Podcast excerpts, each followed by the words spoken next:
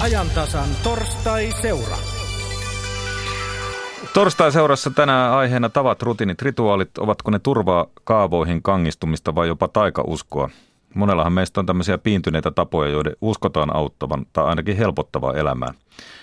Urheilijat, huippuurheilijat kertoo usein erilaisista rutiineista, joiden uskotaan tuottava onnea kilpailuun ja esimerkiksi varusteiden pukemusjärjestyssä voi olla yksi pukukoppirituaali ja toisaalta sitten kasvatuksessa rutiinien sanotaan luovan turvaa lapselle.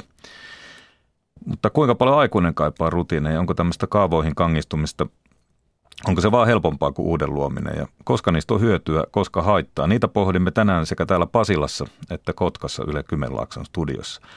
Me täällä Pasilassa lähestymme asiaa sitä kautta, että rutiinit ja rituaalit ikään kuin lyövät yli. Silloin voidaan puhua pakkooireisista häiriöistä. Psykologi ja psykoterapeutti Riitta Suvanto-Vitikka on erikoistunut juuri niihin. Tervetuloa lähetykseen. Niin, kiitoksia. Voiko sanoa niin, että rutiini ja rituaalin ja sitten pakkooireisen häiriön välillä ei ole aina iso raja? No ajattelisin näin, että se liittyy siihen, että miten ihminen ne kokee. Että kyllähän se voi se, se dynamiikka olla samantyyppinen, mutta että ihminen voi kokea sen hyvin eri tavoin.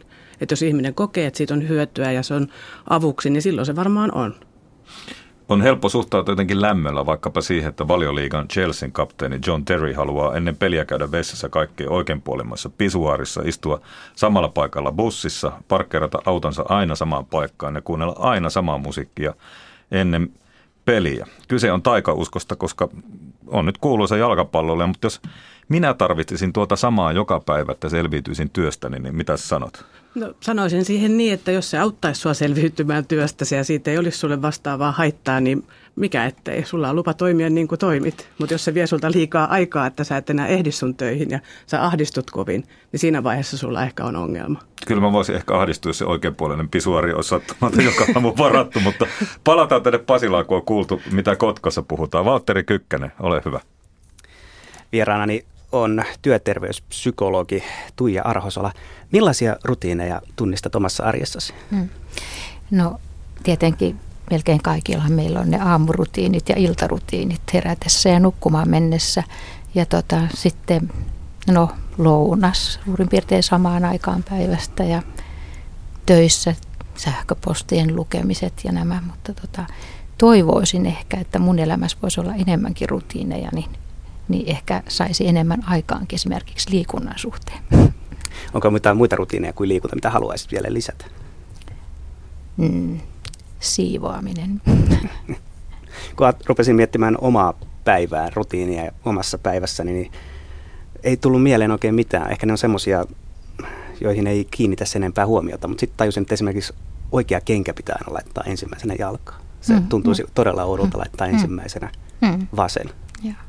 Että niitä ei yleensä tiedosta sitten näitä tämmöisiä kaikkein selvimpiä rutiineja. Joo, ei välttämättä. Ja ne liittyy tietysti ehkä meidän semmoiseen kehon puolisuuteen, että mitä me tehdään. Mm. Sinä olet tosiaan työterveyspsykologi ja olet työskennellyt paljon semmoisten työuupumuksesta ja myöskin työssä stressistä kärsivien ihmisten kanssa. Niin mikä on rutiinien merkitys näiden ihmisten elämässä? Joo. Tota, jos mä ajatellaan nykyistä työelämää, niin, tai jos ajatellaan, että ylipäätään, niin rutiinit helpottaa meidän elämää. Kun tietyt asiat rutinoituu, niin ne säästää energiaa ja meidän aivokapasiteettia. Mutta niin kuin nykytyöelämässä, niin ehkä niitä rutiineja on sitten vähemmän. Eli niin paljon on työelämässä muutosta tällä hetkellä, että organisaatiot muuttuu ja työtehtävät muuttuu. Ja yksi iso asia on nuo tietojärjestelmät, jotka aika ajoin muuttuu. Ja kun tietojärjestelmien olisi tarkoitus nimenomaan olla helpottamassa niin kuin niitä rutiineja, niin kun ne alituiseen vaihtuu, niin sitten semmoiseen, mikä pitäisi olla rutiinia, niin meneekin taas hirveästi aikaa ja energiaa.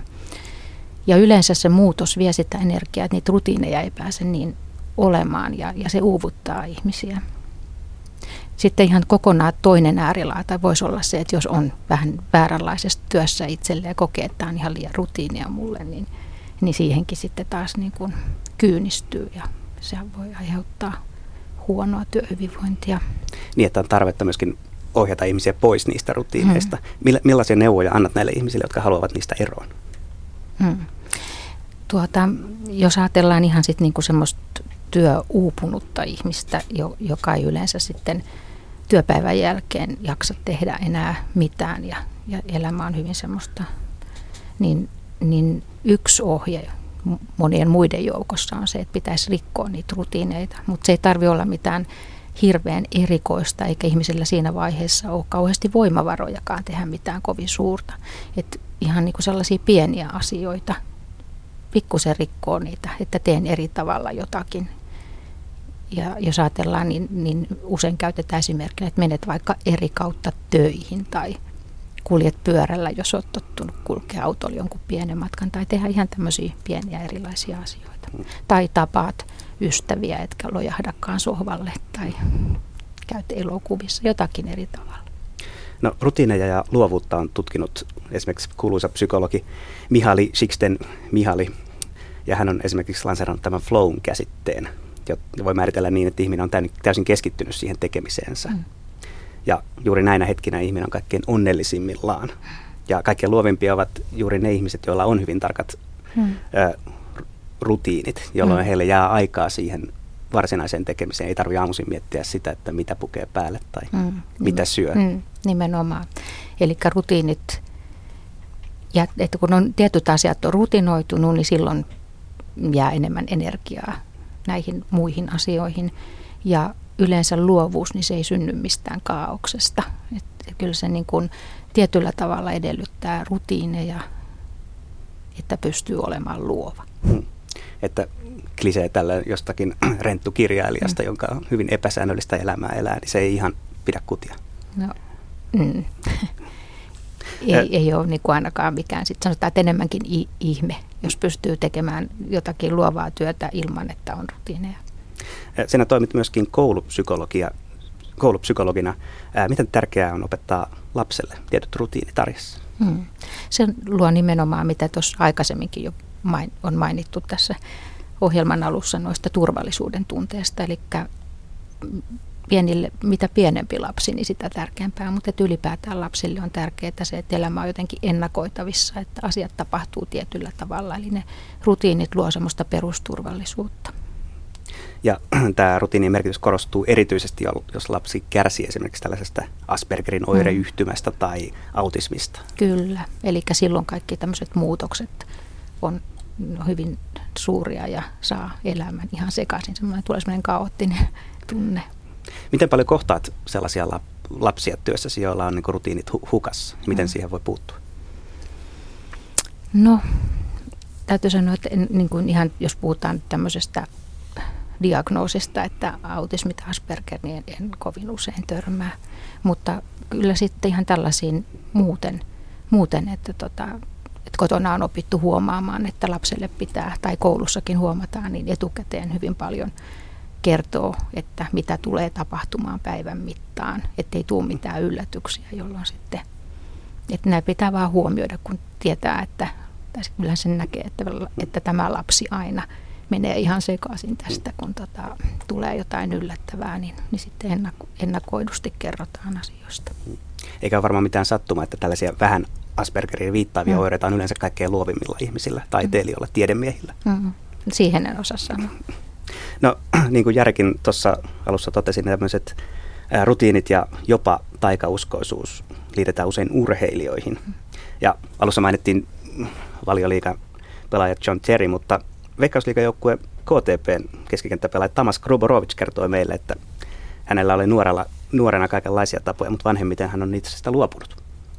No mä kyllä tajan olla semmoinen umpityylsä tyyppi, että mulla ei ehkä ole, mä joskus pienempänä on yrittänyt vaikka mitään, jos joskus on onnistunut, niin sitten mä oon ajatellut, että se johtuu tästä tai tästä, mutta ehkä mä oon vanhemmiten ajatellut, että kaikki on lopulta itsestä kiinni. Että mulla ei ole, mutta sanotaan, että syödä pitää ihan hyvissä ajoin. Että sanotaan, että nelisen tuntia ennen peliä on ihan hyvä syödä. Että sit jos kaksi tuntia ennen peliä rupeaa syömään, niin sitten on vatsa sekaisin. No mitä sulla joskus nuorempana, minkälaisia rutiineja sulla on ollut? No en mä tiedä, siis jotain jos on sattunut olemaan jotkut kengät tai joku joku on mennyt johonkin jännityksessä jossain ennen jotain turnauksen finaalia, pistänyt kädet ristiin vessapöntöllä ja toivonut, että nyt voitettaisiin.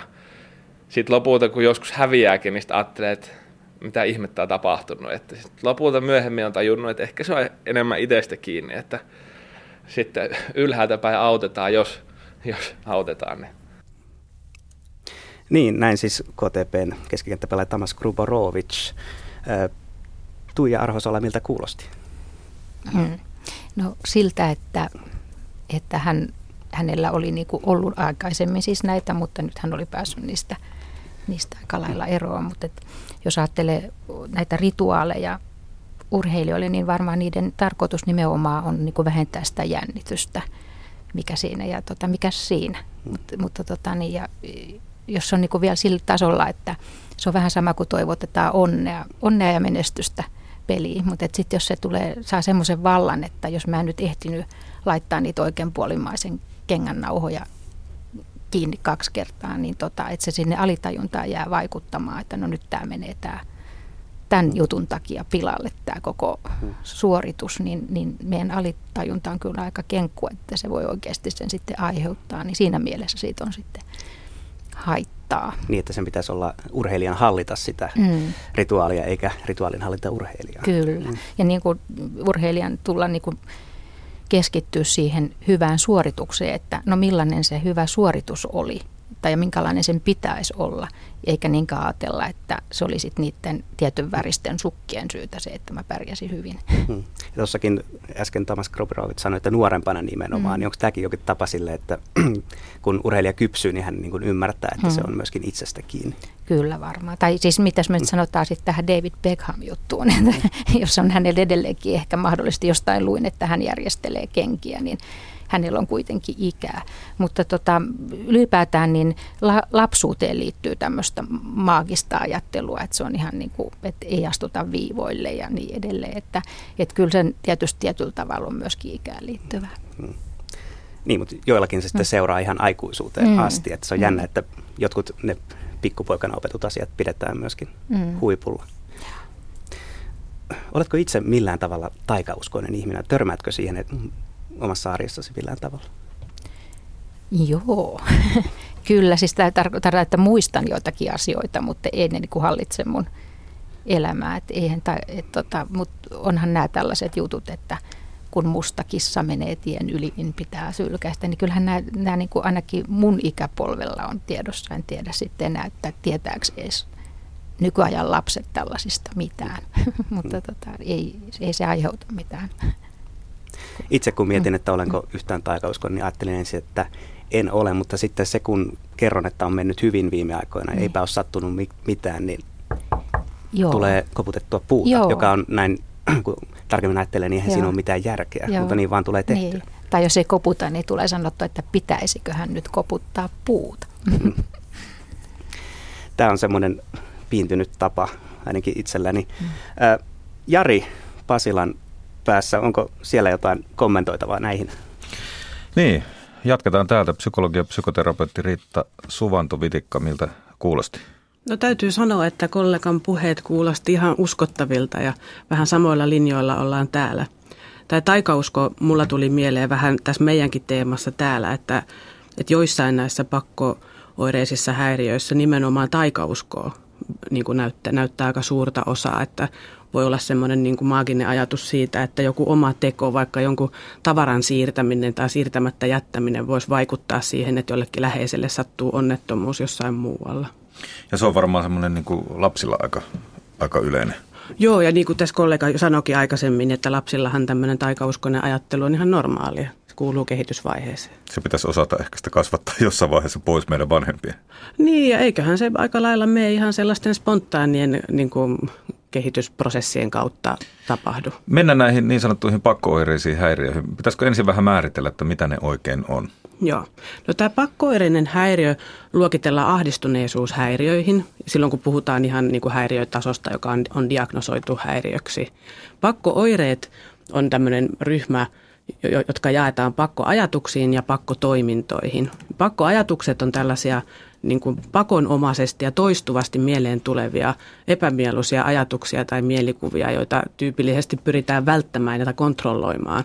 joku, että pelästytään oikein jotakin. Minkälaisia ne voisi olla? No niitä voi olla vaikka, no se on hyvin monimuotoinen häiriö myöskin, mutta esimerkiksi sellaisia, että mulla voi olla, voi olla pelko siitä, että mä vahing, vahing, ilman omaa kontrollia niin vahingoittaisin jotakuta, vaikka vastaan tulijaa. Tai joku, tai joku semmoinen, että mitä jos hella jäi päälle ja mun huolimattomuuden takia syttyy tulipalo. Ja sitten tulee mieleen, että eikö tämmöisetkin, että vai liittyykö tämä näihin tämmöinen, että jotkut ihmiset haluaa, että niin tiedät, se on työpöytä sille millimetrijärjestyksessä, niin mulla tulee mieleen, että se on ihan fine, mutta eikö se ole osa tämmöistä niin kuin maastoa? Totta, totta. Just niin kuin sanoit, on monimuotoinen, niin yksi ihan niin kuin ryhmä näitä pakkooireita, niin ajatellaan, että on semmoinen symmetrian tarve. Että, tulee niin kuin, että on pakottava tarve kaikki pitää järjestyksessä tai, tai pakottava tarve luetella jotain numerosarjaa tietyssä järjestyksessä tai näin. No mitä sitten nämä pakkotoiminnat, tavallaan tämä Hellan tarkistus on ehkä yleinen esimerkki. Mä en tiedä, onko se sitten ajatus vai toiminta, siinähän on molemmat. Mutta kyllä meikäläinen esimerkiksi, niin joskus, joskus on tullut mentyä ja sitten tota, kun huomaa, ei tarvi montaa kertaa käydä sitä hellaa tai kahviautomaattia sulkemassa, kun kävely jo ratikalle. Tulee takaisin ja eihän se tietenkään ole päällä. Sitä ihminen toimii aika automaattisesti, mutta niinpä vasta tulee mentyä, niin mä muistan sen, että, että tota, jotenkin seuraavalla kerralla sitten, kun se tuli mieleen, niin sitä alkoi ajattelemaan, että kuinkahan todennäköistä se on. Mutta on, onko näitä muita tämmöisiä niin kuin toimintoja, että kuin tämmöinen, että jotkuhan kuulemma pesee käsiä, riittyykö se näihin? Joo, kyllä. Mutta toi, mitä hän sanoit tuosta sun päättelyketjusta, niin toihan on semmoinen, mitä normaalisti ihmisille käy, ja se on ihan tavallista, että meillä tulee semmoinen ajatus, että onkohan hella jäänyt päälle esimerkiksi, tai meillä voi tulla väkivaltaisia mielikuvia. Että se pointti on tässä, että, että jos siitä tulee tämä häiriö, niin tämmöinen ajatus saa ihan valtaisat mittasuhteet, että siihen ajatukseen on yhdistynyt semmoinen niin valtaisa ahdistus, kuin se olisi jo se vahinko melkein tapahtunut. Et se on se, just se juju tässä. Ja näiden pakkotoimintojen funktio on sitten se, että niitä tehdään, jotta tätä valtaisaa ahdistusta, minkä se pakkoajatus on saanut aikaan, niin saataisiin vähennettyä. Onko nämä niin sanotut tikit semmoisia? No se on sitten vähän eri, se on vähän eri, eri tota, niin häiriöryhmä. Mutta se on kuitenkin kanssa, niitähän tulee toistuvasti. Niin kuin, tulee että... joo, mutta siinä taas se funktio ei ole tämä, tämä että sillä pyritään Et ahdistusta Siellä on vähän toisenlainen taustakenttä. Kyllä, joo. No tuota, onko sitten jotkut mahdollista näitä pakkotoimintoja vielä, niin tuli mieleen, että onko, no mainittiin jotain, että se hellasulkeminen tai sitten, että pestään käsi ja siinä on varmaan joku, että ehkä pelkää tartuntoja alkuperäinen syy. Just näin, että se pakkoajatus siellä taustalla on ollut vaikka esimerkiksi, että mitä jos mä sain jonkun pöpön tuosta, vaikka hivin tuosta ovenkahvasta, kun mä koskin sitä, että nyt mun täytyy pestä se pois tai joku tämmöinen. Ja sitten äh, ihmisellähän saattaa olla tämmöisiä toimintahan sekin, jos tuota, joutuu jonkun rituaaliajatusketjun tekemään, että pääsee ikään kuin siitä pahasta pois. Mä oon kuullut aika vaikeistakin tapauksista, jossa sitten ihminen kerta kaikkiaan, niin kuin, jos sieltä ei tule niin kuin ensimmäistä tota, 10 000 numeroa piin likiarvoa, niin elämä on kerta kaikkiaan pielessä. Joo, kyllä. Ja tosiaan toi, niin kuin näistä pakkoajatusketjuista tai näistä, että ne voi olla hyvin monimuotoisia, niissä voi olla, se alkaa jostakin, mitä jos hella jää päälle tai näin, ja, ja sitten, sitten tehdään se rituaali, käydään tarkistamassa, hetkellisesti saadaan se ahdistus laskemaan, mutta sen jälkeen tulee uusi pakkoajatus, mikä voi olla, tarkistinko kunnolla – ja voi olla, voi olla, että se polveilee se ketju niin, että sitten loppujen lopuksi siinä on jotain justi jotakin numeroiden luettelua tai, tai jotain ihan muuta kuin sitä tai tarkistamista, mikä liittyy siihen samaan ketjuun. No kuinka yleistä tämmöinen on? No jonkun arvion mukaan, mitä, mä, mitä mikä käsitys minulla on, niin semmoinen 2-3 prosenttia aikuisväestöstä. Eli kuitenkin aika monella meistä. Kyllä mä lasken itseni tähän mukaan, jos on muutamankin kerran käynyt se hella sulkemassa, niin ehkä ainakin tämmöinen niin kuin pieni herkkyys asialle voi olla. Joo, ja se on sitten eri porukka. Että, 2, että, että jokaisella voi niin olla semmoisia, jos on stressaavaa tai näin, niin lievinä tämän tyyppistä oireilua tai näin, mutta se, että tämä, joka on varsinaisesti diagnosoitu pakkoireiseksi häiriöksi, niin siihen diagnostisiin kriteereihin kuuluu se, että sitten pitää mennä vähintään tuntipäivässä näihin rituaaleihin, niin sitten vasta voidaan puhua häiriötasosta. No onko jotain tämmöistä yhteistä tekijää, milloin semmoinen elämässä tulee? Onko elämäntilanne ikä joku tämmöinen, joka siinä voi laukaista? No periaatteessa, periaatteessa voi niin kuin tulla minkä ikäisenä vaan, mutta tyypillisesti nuoressa aikuisiässä, niin kuin monet muutkin mielenterveyden häiriöt. Tiedetäänkö me, mikä tässä on takana? No ihan tarkasti ei tiedetä. Tässä olisi niin kuin aika paljon tutkimista vielä. On ja, ja kovastihan näitä tutkimuksia joka suunnalla tehdäänkin, mutta että, että hän pätee se sama, sama visio kuin moneen muuhun, että olisi joku perinnöllinen alttius, että toiset ihmiset on alttiimpia kehittämään tämän häiriön kuin toiset. Ja sitten oppimisteoreettisen näkökulman mukaisesti tämä on opittua.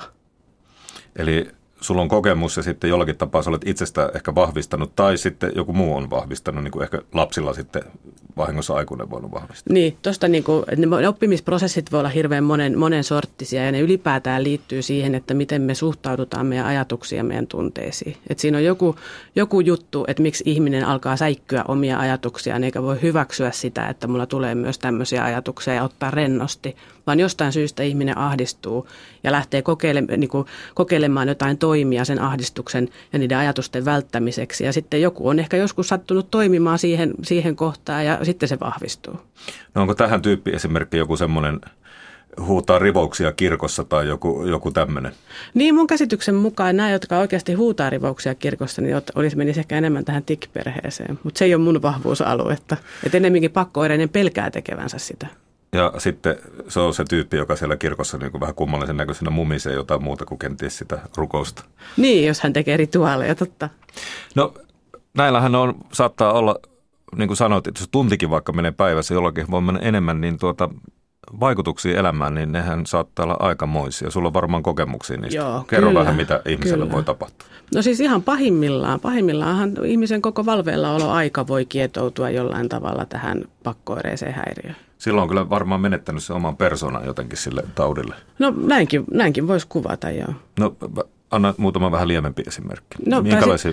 Siis ihan on tietysti ihan työssä käyviä normi-ihmisiä, ka- kaikkia niin kuin sen, sen niin kuin vähä, vähäisen oireilun, lievän oireilun ja sitten tämmöisen niin kuin vakavan välistä. Mutta että voi olla niin, että, että jotta pääsee lähtemään kouluun, niin menee tuntikin, tuntikin jossain erilaisissa rituaaleissa ja siihen pitää varata kalenterista aikaa. Sitten nämä aiheuttaa ahdistusta, että se on epämukava olla ja se voi olla todella voimakasta se ihmisten kokema ahdistus. Ja ihmiset tyypillisesti alkaa välttää jotain asioita ja tekemisiä, mitä he haluaisivat tehdä sen takia, että he ennakoi ennakoi tätä juttua, että se kapeuttaa elämää. Plus, että ihmissuhteet tietenkin, toiset saattaa suhtautua vähän kummeksuen ja No en ihmettelisi. Niin. Voi olla haastavaa. Miten Riitta, voiko näihin liittyä sitten jotakin muita mielenterveyden ongelmia tai voiko tämä aiheuttaa jotain muita li- mielenterveyden ongelmia? No siis kaikkihan liittyy kaikkeen ja on, on, niin kuin, on näin, että monen voihan, että jos sun elämästä jää jotain tosi tärkeää pois ja sä et pääse sun tavoitteisiin, niin se on aika luontevaa, että voi vaikka tulla masentua tai, tai alkaa lohduttaa itseään päihteillä tai, tai näin. Ja periaatteessa nyt minkä häiriön kanssa vaan niin kuin muutkin voi kulkea käsi kädessä. Ja myös niin kuin ihan psykoosisairauksiin voi liittyä tämmöistä pakkooireilua. Et, et, tota, tämä on oikeastaan aika laaja kirjo. On, kyllä. Mutta kun ei tiedetä, mistä se tulee, niin me- tiedetäänkö me sitten, että onko tämä niin kuin oma ikään kuin tautinsa vai, onko tämä, vai voiko tämä olla niin kuin sitten jonkun toisen, toisen tota taudin oire? Niin, hyvä kysymys. Se voi olla, että, että liittyy, tai riippuu myös tilanteesta, että voi olla niin kuin hyvin erilaisia tilanteita. Et oppimisteorioiden kautta me ajatellaan, että on opittua ja sen takia me ajatellaan myöskin, että käyttäytymisterapialla monissa tilanteissa siihen voi myös vaikuttaa. Niin, mennään sitten hoitoon, koska tota, ymmärtääkseni hoitaminen on johonkin ainakin rajaa saakka mahdollista. Kyllä. Itse asiassa hoitaminen on aika, aika niin kuin mahdollista.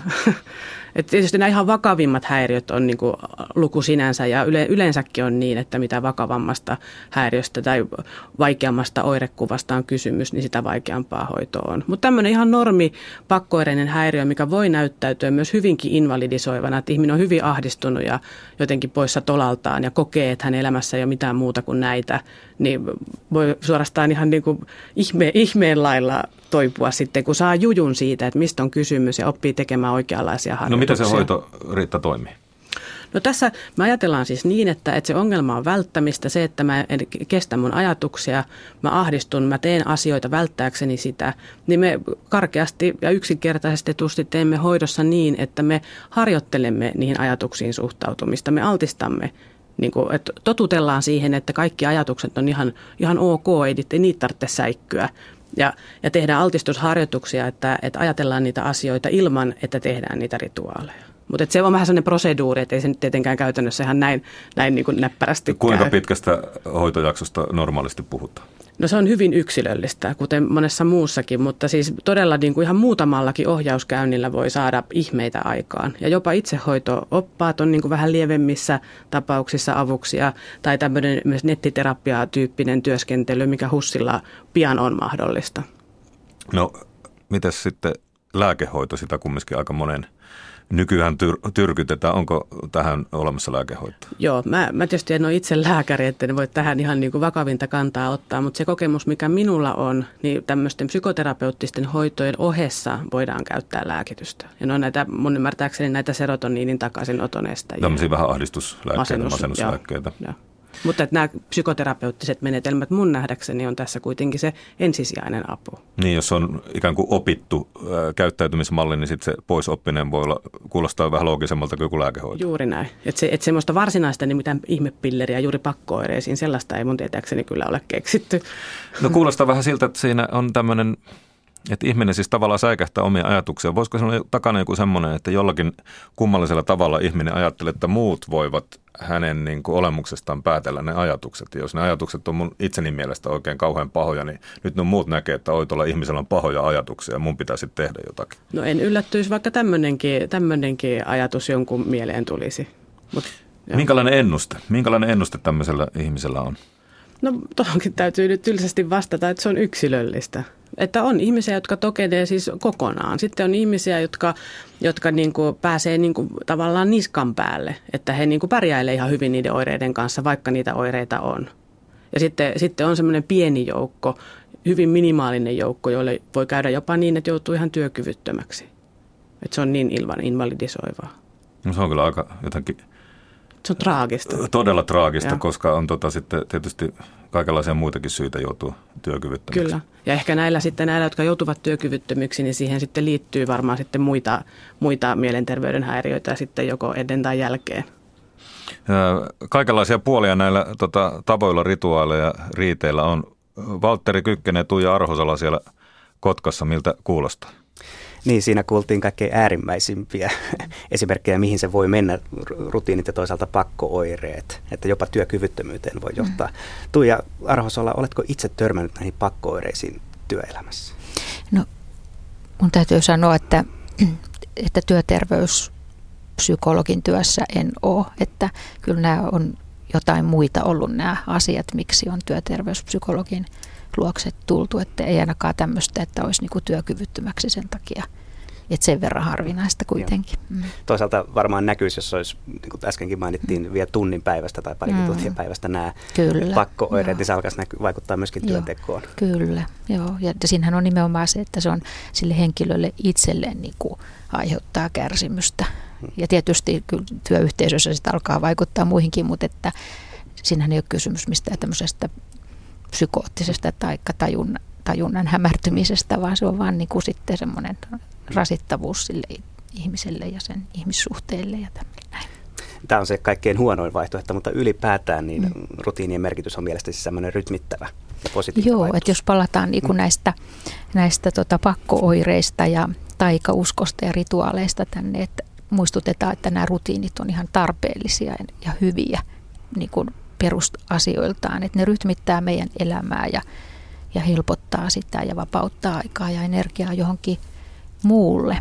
Ja, ja, ja muussa tapauksessa, jos meillä ei ole rutiineja, niin meidän aivot ylikuormittuu ja, ja voi olla semmoista vähän kaosmaistakin. Ja nyt vielä menisin niihin urheilijoihinkin, kun puhuttiin niiden urheilijoiden rituaaleista, niin, niin sinänsä rutiineja ur, urheilijat tarvii todella paljon, tämmöiset kilpaurheilijat, jotta he niin pystyy treenaamaan ja, ja tota, ja sitten syömään terveellisesti ja niin edelleen, niin ei he voi niin kuin aloittaa aamuansa sillä, että huvittaisikohan mua nyt lähteä ja mitä hän tekisin ja mitä hän söisin. Että kyllä, kyllä niin, heillä täytyy olla aika kovat, kovat rutiinit siihen, että he pystyy, pystyy tota treenaamaan. Toki niitäkin on varmaan syytä välillä sitten muutella, mutta tota, et siis he, se on niinku se, mikä mahdollistaa heidän harjoittelunsa.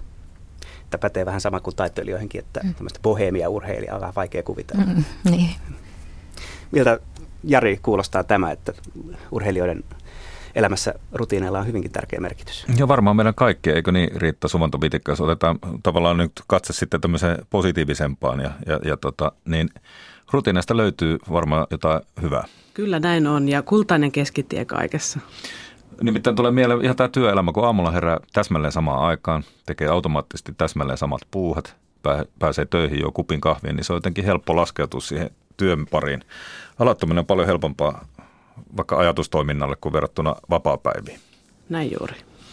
Mutta jos kuitenkin tuntuu, että nämä ahdistaa, niin kerro vielä Riitta Sumantovitikka, kun työksessä tämmöisten ihmisten kanssa toimit, niin tota, mitä sitten niin kuin ihmisen pitäisi tehdä? Okei, eli tosiaan ne itsehoito-oppaat on yksi vaihtoehto, mutta ja hyvin mä huomasin, että netissäkin on aika ihan niin kuin mielenkiintoista, hyvin, tieto, hyvin, hyvin tietoa. Kyllä, just ja Mielenterveystalon sivuilta löytyy hyvää Hussin tekemää tietoa tuosta. Mutta se, että terveyskeskus on se paikka, mistä niinku kaikenlaiseen niinku harmiin saa apua. Et siellä lääkäri sitten niinku arvioi ja diagnosoi, että onko kysymys pakkoireisesta häiriöstä vai kenties jostain muusta. Ja voi sitten laittaa tarvittaessa lähetteen erikoissairaanhoitoon. Sitten sen lisäksi on, on niinku yksityisiä toimijoita, on yksilö, yksilöterapeutteja ja erilaisia firmoja. Et muun muassa Hyksin Oyllä meillä on semmoinen ihan, niin kuin puhutaan ihan pakkoireklinikasta, että me ollaan keskitytty niin kuin tietty porukka tähän pakkoireiden hoitoon. Et tota, jos harmia, elämä, tämän tyyppistä harmia elämässä vähän epäilyttää, niin ammattiapua saa aika helposti. Kyllä saa, kyllä saa.